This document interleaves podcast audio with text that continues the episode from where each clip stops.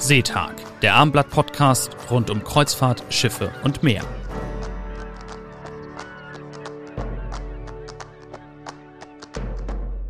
Herzlich willkommen zu Seetag, dem Kreuzfahrt-Podcast des Hamburger Abendblatts.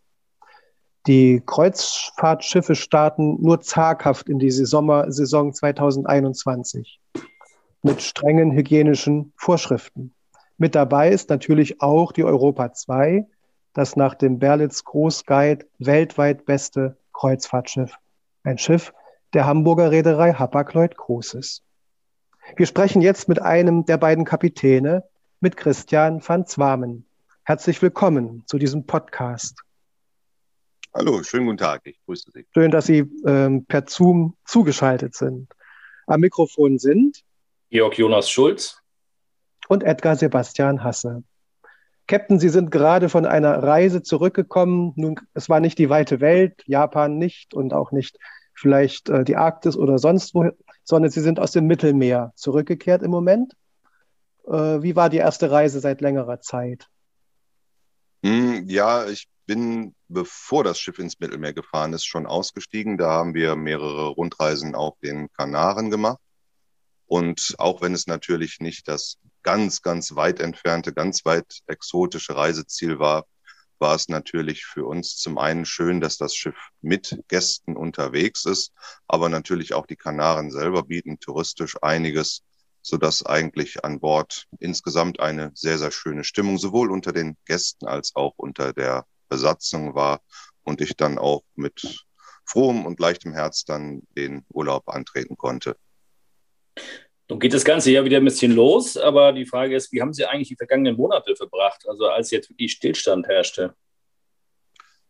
Für uns war gar nicht mal so viel Stillstand. Die Europa 2 fuhr ja auch schon im Spätsommer letzten Jahres wieder mit Gästen los. Wir hatten vorher eine Aufliegezeit im Hamburger Hafen, die wir allerdings von vornherein auch sehr intensiv genutzt haben als Vorbereitungszeit, wenn es denn dann wieder losgehen sollte. Zum einen natürlich in technischer Sicht, was für uns eine sehr wichtige und interessante Sache war, war die Zertifizierung unseres Landstromanschlusses am Cruise Terminal in Altona, was sowohl uns als auch dem Terminalbetreiber die Möglichkeit gegeben hat, auch mal langfristig diesen Anschluss zu testen, nicht immer nur für ein paar Stunden während der Liegezeit, sondern über einen längeren Zeitraum hinweg wo wir dann auch für uns noch einige Erkenntnisse gewinnen konnten. Ja, welche Erkenntnisse zum Beispiel? Also einfach, äh, was die technische Abstimmung angeht. Es ist ja nicht so, dass man wie bei einem Fernseher oder Kühlschrank den Stecker in die Steckdose stöpselt und es läuft alles, sondern da müssen Stromstärken, Spannungen, Frequenzen müssen aufeinander abgestimmt werden. Das ist ein relativ aufwendiges System auch. Und da ist es natürlich auch so, dass gerade zu Anfang da noch etwaige Unstimmigkeiten auftreten können. Und da war es für beide Seiten dann wirklich eine gute Versuchsphase, da auch über einen längeren Zeitraum zu beobachten, wie die Systeme miteinander agieren und dass letzten Endes eine sichere Landstromübernahme dann auch auf über einen längeren Zeitraum gewährleistet sein kann. Das heißt, das funktioniert jetzt. Die Europa 2 kann praktisch, wenn sie wieder nach Hamburg kommt, also in Altona Landstrom aufnehmen und damit einen Beitrag zum Umweltschutz leisten? Ja, das funktioniert. Wir sind zertifiziert für diesen äh, Landstrombetrieb in Altona und das funktioniert auch jetzt wirklich wunderbar. Und das war vorher noch nicht möglich. Also vor einem Jahr war das zum Beispiel noch nicht möglich, diese Technik dann für die Europa 2 oder doch? Ähm, es war teilweise möglich, allerdings bestanden halt immer noch Schwierigkeiten, was ich sagte, in der Abstimmung okay. der technischen okay. Systeme, mhm.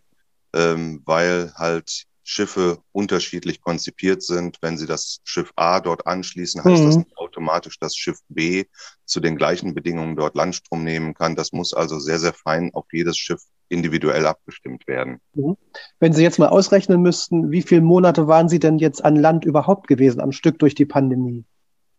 Äh, bei mir persönlich waren es knapp zwei Monate. Ach, nur zwei, äh, okay. Äh, ja, da, also äh, der oder der Zwangsstopp für die Europa 2 war in Summe jetzt gar nicht so lang. Wie gesagt, im Spätsommer letzten Jahres ging es dann ja auch schon wieder los in die Ostsee hinein. Schweden äh, war ein sehr, sehr beliebtes Reiseziel. Und dann zum Herbst hinein ist das Schiff dann ja runtergefahren zu den Kanaren, hm. wo dann auch nochmal eine kurze Wartezeit von, ich glaube, knapp vier Wochen waren. Und dann, ja, hat eigentlich fast der reguläre Betrieb auch schon wieder losgelegt. Das heißt, Ihr Leben hat sich praktisch gar nicht so sehr verändert, bis auf die Tatsache, dass weniger Passagiere an Bord sind. Vielleicht erzählen Sie da noch mal etwas, wie da die Frequenz im Moment ist oder die Stärke und ob Sie vielleicht auch auf der Brücke dann alle Maske tragen. Ja, ähm, also vorweg auf der Brücke werden auch Masken getragen, sowie auch innerhalb der Crew. Da gelten also sehr strenge Hygienevorschriften, die halt eben nicht nur die Gäste betreffen, sondern auch die Crew. Aber letzten Endes war es für uns jetzt gar nicht so die dramatische Änderung. Man merkt es natürlich schon im alltäglichen Betrieb. Normalerweise fahren wir mit maximal etwas mehr als 500 Passagieren. Im Moment sind es 300 Passagiere, die an Bord sind. Und mhm. das merkt man natürlich schon, dass es weniger Gäste sind, aber halt gerade das größte Sicherheitsplus, was solche Infektionen angeht, der Platz, der an Bord vorhanden ist und der auf der Europa 2 auch zu normalen Bedingungen schon sehr, sehr weiträumig ist, ist da natürlich noch einmal großzügiger, so dass, dass sich also äh, auf dem gesamten Schiff ganz problemlos auch die Abstandsregeln einhalten lassen. Das ist mhm. eigentlich erstmal so der augenfälligste Unterschied. Natürlich ja. gibt es sehr, sehr viele Maßnahmen im Hintergrund, die da noch greifen. Aber das zunächst einmal die größte Sicherheit, der Platz untereinander, der wurde also noch einmal dort vergrößert. Nun lebt das heißt, nun, darf ich auch mal kurz, nun lebt ja eine Kreuzfahrt ähm, nicht nur von dem Erlebnis auf See, sondern teilweise auch natürlich von den Landgängen. Ähm, ist das so, dass das zurzeit immer noch in einer sogenannten Bubble stattfindet? Das heißt, dass man, wenn man überhaupt an Land darf, ähm, nur in einer geschützten Blase unterwegs ist aus Pandemiegründen. Ähm, falls das so ist, geht das auch für die Crew, auch für, die, für den Kapitän? Ja, das gilt für alle Personen an Bord. Es werden glücklicherweise analog zu den Gästen werden auch Ausflüge für die Crew angeboten, äh, so dass man dort also in einer geschützten Blase an Land unterwegs sein kann. Und ich habe mich dem natürlich auch zu beugen, aber äh, das ist jetzt keine große Einschränkung. Man kann dort halt auch mit äh, gemeinsam mit anderen Besatzungsmitgliedern sich dann die jeweiligen Reiseziele auch anschauen. Aber individuelle Landgänge sind nach wie vor nicht möglich, oder? Jetzt tagesaktuell weiß ich es nicht genau, wie es bei den griechischen Behörden ist. Mhm. Ähm, aber ähm, das war bisher so auf den Kanaren, dass also wirklich Ausflüge nur innerhalb der geschlossenen Gruppe stattfinden konnten. Ja.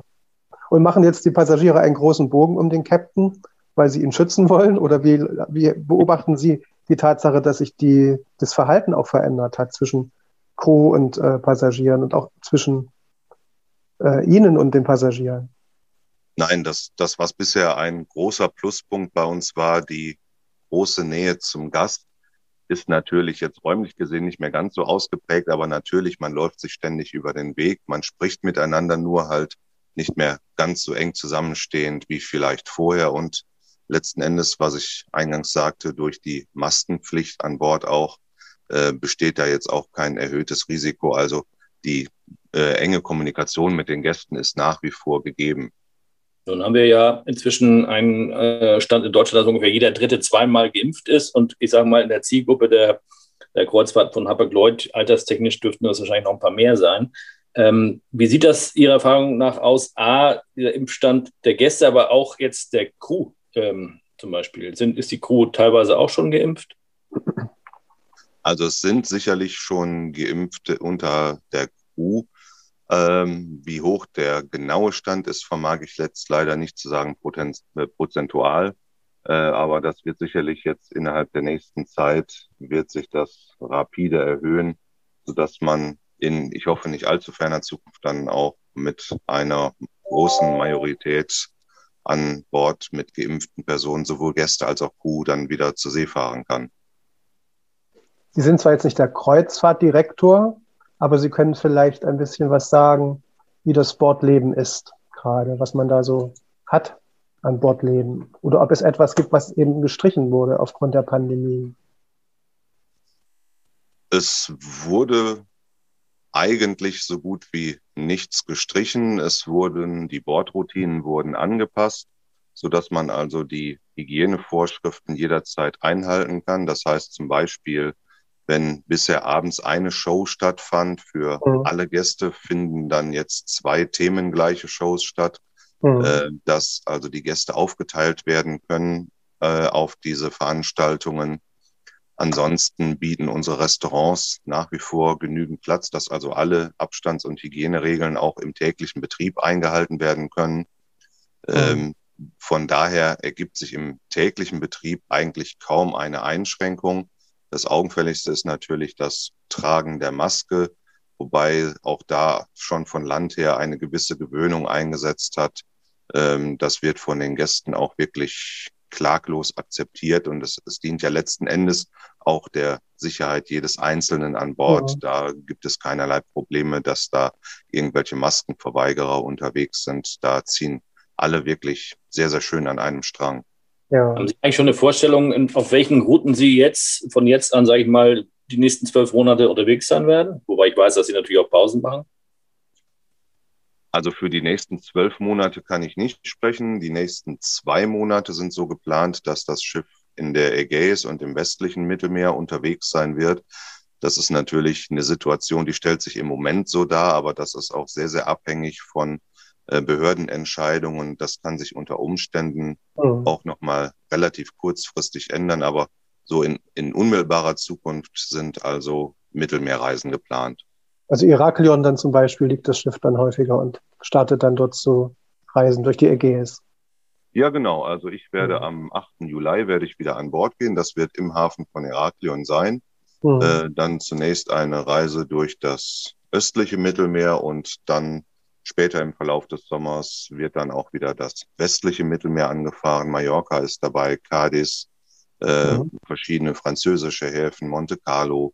Also von den Häfen her nahezu das, was wir auch vor der Pandemie dann schon bereist haben.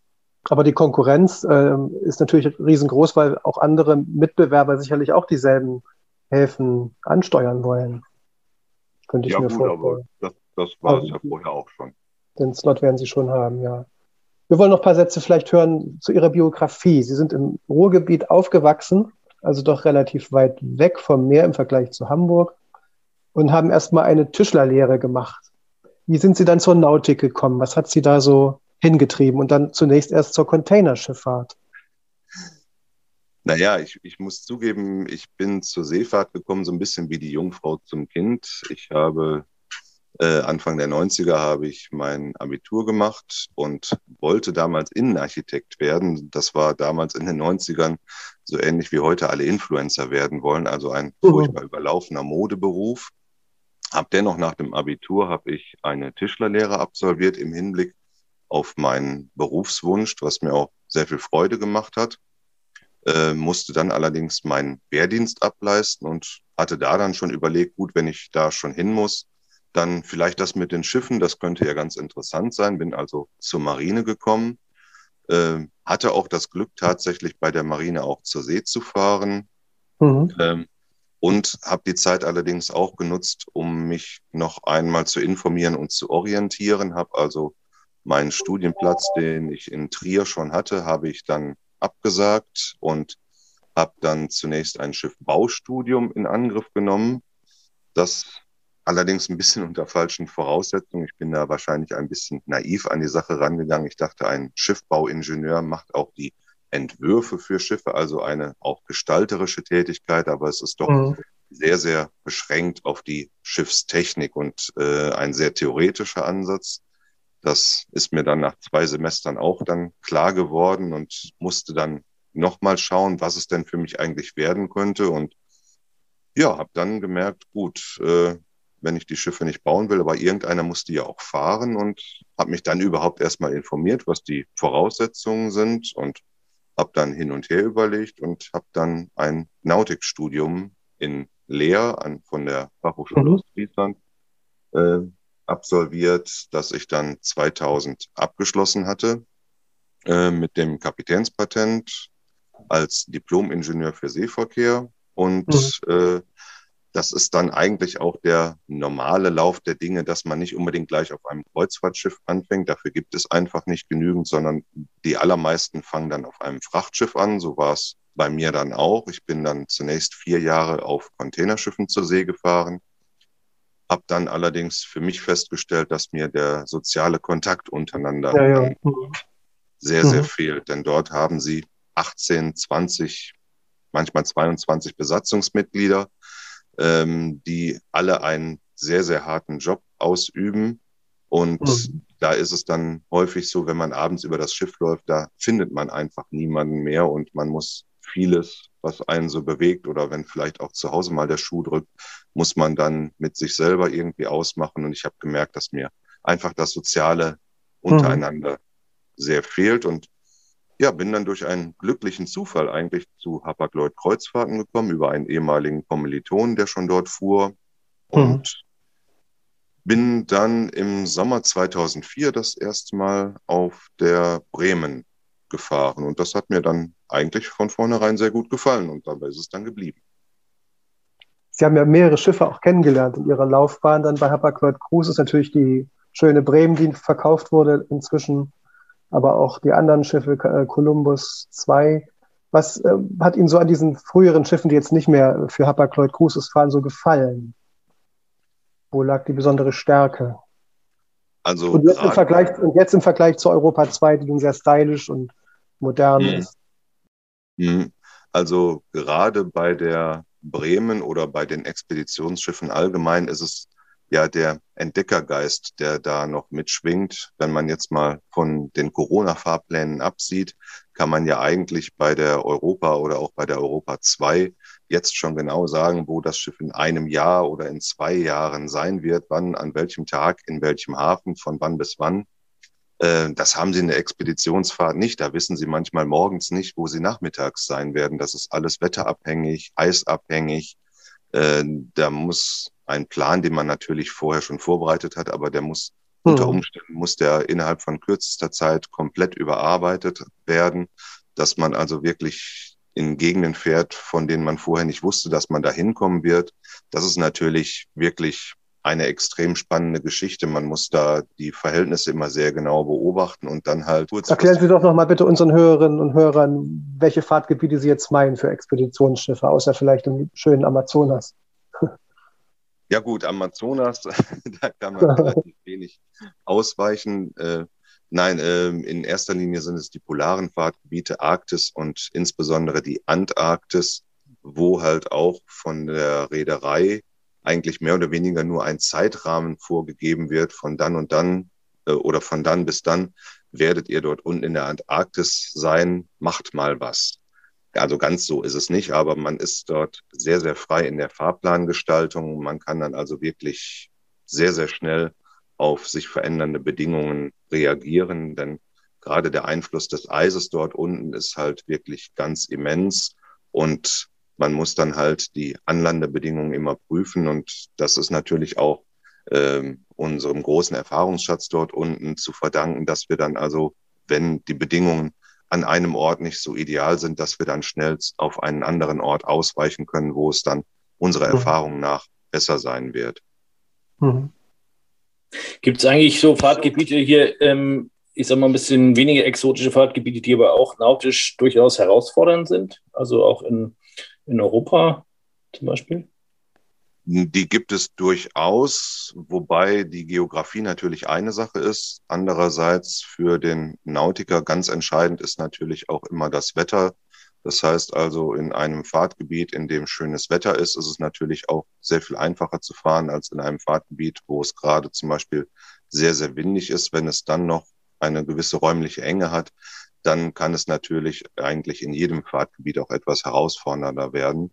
Äh, aber grundsätzlich zum Beispiel auch die norwegischen Fjorde, dort fährt man ja auch nicht ohne Grund unter ständiger Begleitung eines norwegischen Lotsen. Das ist ein Fahrtgebiet, das eigentlich kaum Fehler verzeiht. Also wenn man dort äh, falsch navigiert, äh, wird es dann sehr schnell sehr eng werden. Also da muss man dann auch schon sehr genau wissen, was man tut. Und die Fjorde sind Sie denn in der Lage, mhm. kurz eine Frage noch, Nachfrage, sind Sie denn in der Lage, Ihre Routen ähm, auch an das Wetter weiter anzupassen, also auch im, im Sinne der Passagiere, oder ist dann oft das Routing so festgelegt, dass Sie sagen, da müssen wir jetzt durch? Nein, also bis jetzt war es immer so, dass wenn wir wirklich mal richtig, richtig schlechtes Wetter erwartet haben, dass wir dann auch problemlos vom Fahrplan abweichen konnten.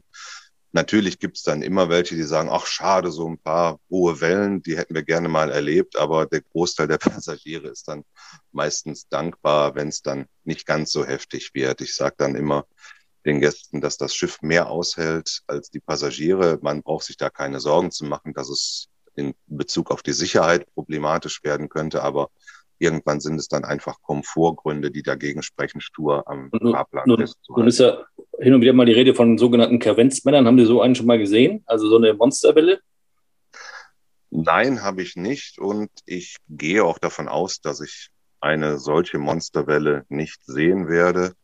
Denn mittlerweile sind die Vorhersagetechniken wirklich viel, viel besser geworden. Es ist zwar nach wie vor nicht so, dass man exakt für eine Position oder Uhrzeit vorhersagen kann, dass dort eine solche Monsterwelle entstehen kann. Aber man kann mittlerweile die Umstände, die überhaupt erforderlich sind für die Entstehung solcher Monsterwellen, die kann man mittlerweile sehr, sehr gut vorhersagen, so dass man da also schon von vornherein nicht in solche Gebiete mit extrem schlechtem Wetter hineinfahren würde. Das war ja, das galt ja lange Zeit so ein bisschen als, als Seemannslatein, dass es das überhaupt gibt, ne? Oder ja, ähm, war das unter Kapitänen schon klar, dass es solche Riesenwellen wirklich gibt? Ja, also ähm, das war wirklich lange Zeit Seemannsgarn. Es wurde gesagt, nein, so etwas kann es nicht geben. Und äh, diese Wellen sind dann wahrscheinlich beim Erzählen im Nachhinein dann auch immer größer geworden. Äh, aber da hat sich jetzt gezeigt, dass das tatsächlich so ist und auch gar nicht so selten. Aber wie gesagt, anhand der modernen Vorhersagetechniken gehe ich also davon aus, dass ich eine solche Monsterwelle nicht sehen werde. Hm. Aber Sir Ernest Shackleton hat es ja auch äh, erlebt, als er Anfang des äh, 20. Jahrhunderts auf Rettungsfahrt von Elephant Island nach äh, Südgeorgien war. Da kam ja auch wie aus dem Nichts sozusagen eine solche riesen Monsterwelle auf ihn zu. Und hat das sehr eindrücklich auch in seinen Memoiren und in seinen Berichten geschrieben. Ist das jetzt nicht für Sie so ein bisschen langweilig, wenn Sie nicht mehr so auf Expeditionen sind und stattdessen über das Mittelmeer schippern? Oder gibt es da auch Dinge, die man stark beachten muss? Nautischer und auch äh, meteorologischer Art. Die Winde sind ja auch eine gewisse Herausforderung in bestimmten Gebieten. Ja, natürlich. Ähm, man hat nicht mehr ähm, oder es besteht nicht mehr die Notwendigkeit, den Fahrplan von jetzt auf gleich ändern zu müssen. Aber ähm, natürlich muss man in jedem Gebiet vorsichtig sein, die Wetterbedingungen sehr genau beobachten, auch äh, gerade das Mittelmeer, das wird von vielen unterschätzt. Da wird gesagt, ach, das ist doch eigentlich nur ein etwas größerer Binnensee. Hm. Das ist es eben nicht. Also man muss auch wirklich im Mittelmeer die Gesamtsituation sehr gut im Auge behalten. Und da kann es auch durchaus vorkommen, dass man zum Beispiel die Abfolge zweier Häfen vertauscht, weil es von den Wetterbedingungen her günstiger ist. Da mhm. äh, sollte man dann auch auf gar keinen Fall leichtsinnig irgendwie an die Sache herangehen und das Ganze unterschätzen. Gibt es eigentlich unter Kapitänen großer Passagierschiffe ähm, so etwas, was es vielleicht früher gegeben hat, so ein gewisser sportlicher Wettbewerb, als man um das blaue Band, glaube ich, hieß es ja, ähm, die, die Fahrt mit der Atlantik, ähm, die damals ja auch der Titanic zum Verhängnis geworden ist. Äh, das heißt also, die Frage der Schnelligkeit ähm, war früher ja so ein Wettbewerbsding. Ist heute das vielleicht eher, wie kommt man am sparsamsten von A nach B oder am bequemsten oder sowas? Gibt es irgendwie ein, ein ein Ritual zwischen Kapitänen, dass man sagen kann, oh, ich habe irgendwas besser gemacht als du? Oder gibt es das gar nicht? Hm, also ich kann da jetzt nur für unsere Reederei sprechen. Also ähm, das gibt es so in dem Sinne nicht. Ähm, wäre allerdings auch schwierig, weil sich äh, die einzelnen Schiffe untereinander nicht vergleichen lassen und äh, selbst äh, zwei Kapitäne, die auf dem gleichen Schiff fahren, äh, werden eigentlich kaum jemals die identische Route fahren. Von daher gibt es da auch relativ wenig Vergleichsmöglichkeiten. Aber es wird jetzt auch von der Reederei nicht zum Beispiel noch gemessen, der eine Kapitän ist, aber noch irgendwie, hat noch zwei Liter ähm, Schiffsdiesel weniger verbraucht pro Passagier als der andere. Ähm, solche Messgrößen werden dann nicht angestellt? Hm, nein, wie gesagt, das ließe sich auch schlecht vergleichen, denn äh, alleine schon aufgrund zum Beispiel unterschiedlicher Geschwindigkeiten bei uns ergibt sich ja nicht der Fahrplan aus der Schiffsgeschwindigkeit, sondern die Schiffsgeschwindigkeit äh, wird vom Fahrplan bestimmt. Wenn man äh, abends um 8 Uhr im Hafen A losfährt und man will morgens um 8 Uhr im Hafen B ankommen, äh, dann steht die Schiffsgeschwindigkeit einfach fest. Und wenn das auf einer anderen Reise vielleicht andere Zeiten sind, dann lässt es sich schon nicht mehr miteinander vergleichen. Bei Hapag-Lloyd Cruises in der Zentrale in Hamburg gibt es ja auch eine Abteilung, sage ich mal, die diese ganzen Routen plant und natürlich auch immer nach neuen Destinationen sucht, die man anlaufen kann. Also vor ein paar Jahren waren die Azoren dann stärker mal in der Prüfung. Äh, haben Sie auch selber mal Vorschläge gemacht, was man sich anschauen sollte? Künftig vielleicht für die Europa 2 oder auch früher für andere Schiffe? Und ähm, gibt es noch Regionen, in die Sie selber gerne einmal als Kapitän unterwegs sein würden? Also ich ganz persönlich möchte unbedingt mal nach Hawaii. Ich war noch ja. auf Hawaii. Mhm. ähm, da würde ich dann gerne hin. Das ist natürlich jetzt keine Neuentdeckung. Schiffe von uns waren schon dort. Bei mir hat sich einfach noch nicht ergeben. Und ansonsten natürlich, wann immer einer der Kollegen äh, einen Tipp hat, das wird dann äh, dankbar angenommen und man schaut dann, inwiefern man das in zukünftige Fahrpläne einarbeiten kann. Sie haben vorhin von Urlaub gesprochen. Wie machen Sie eigentlich dann Privaturlaub? Mit AIDA oder mit anderen Reedereien? Nein, relativ unspektakulär am Land, äh, an Land. Ähm, ich bin eigentlich dann in der Zeit, wenn ich nicht an Bord bin, bin ich dann auch recht froh, wenn ich dann nicht noch um den halben Globus fliegen muss, um wo auch immer Urlaub zu machen, sondern das findet dann meistens recht unspektakulär vor der Haustür statt. Und in welchem Ort sind Sie zu Hause oder welcher Region? Also ich bin momentan noch in Hamburg zu Hause. Ähm, mal schauen, wie sich das in der nächsten Zukunft entwickeln wird. Aber gerade Hamburg ist ja auch hier in Norddeutschland ein wunderbarer Ausgangspunkt für kürzere Ausflüge, so dass man also wirklich auch hier vor der Haustür viele schöne Dinge erleben kann.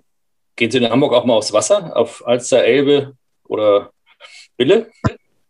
Also ich fahre in der Tat ganz gerne in Hamburg mit den Hafenfähren, weil mhm. man von dort wirklich äh, einen guten Überblick über den Hafen bekommt, schaut, wer ist gerade angekommen oder wer fährt gerade. Das mache ich in der Tat sehr gerne. Aber war das für Sie nicht sehr wehmütig, als dann in der Weihnachtszeit herum, glaube ich, die Hapag-Lloyd-Schiffe da, die äh, Hanseatic Spirit, die Hanseatic Nature und ich glaube, es war auch dann die äh, noch ein weiteres Schiff, was da lag, und eigentlich vor sich hin dümpelte. Und in Bremen lag die Europa. Was haben Sie ja, da so empfunden? Ja, natürlich. Das war kein Anblick, der einen Nautiker erfreut. Schiffe müssen nun mal fahren. Ähm, nur waren die Umstände da halt gegen uns. Hm. Nun war die, ist die Pandemie ja etwas länger schon am, äh, am Laufen, als man anfangs gedacht hat. Nun sieht es zurzeit wieder ganz gut aus, aber der eine oder andere redet auch schon von Delta-Varianten. Haben Sie ihren eigenen Kompass so ein bisschen, was sie glauben, wann dieses ganze Thema wirklich mal vorbei ist, sodass man sagen kann, auch zumindest aus Kreuzfahrtsicht, wir können wieder all das machen, was wir früher gemacht haben? Haben Sie eine gewisse Vorstellung, einen Traum? Oh, auf das dünne Eis möchte ich mich jetzt mhm. Prognosen sind immer schwierig, wenn sie die Zukunft betreffen. Ähm, also natürlich ist die große Hoffnung, ähm, dass das möglichst bald überwunden sein wird. Aber äh, ich bin jetzt auch wirklich positiv von den letzten Reisen überrascht, dass auch unter Pandemiebedingungen wirklich schöne, abwechslungsreiche und interessante Reisen möglich sind. Kapitän Swamin, worauf freuen Sie sich denn am meisten, wenn Sie dann im Juli wieder an Bord der Europa 2 kommen und in Iraklion dann starten wollen zu einer weiteren Kreuzfahrt? Worauf freuen Sie sich am meisten?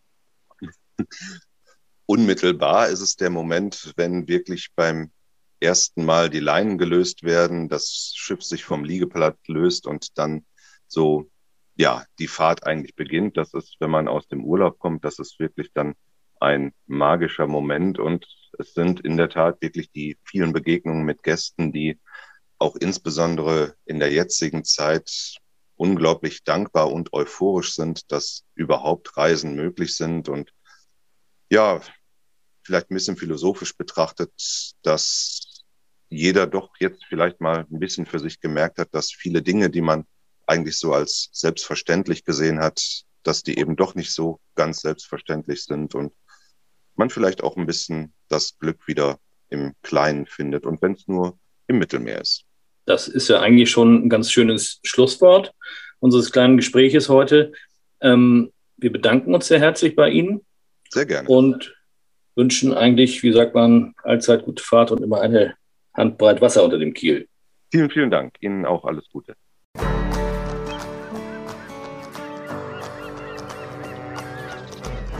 Weitere Podcasts vom Hamburger Abendblatt finden Sie auf abendblatt.de slash podcast.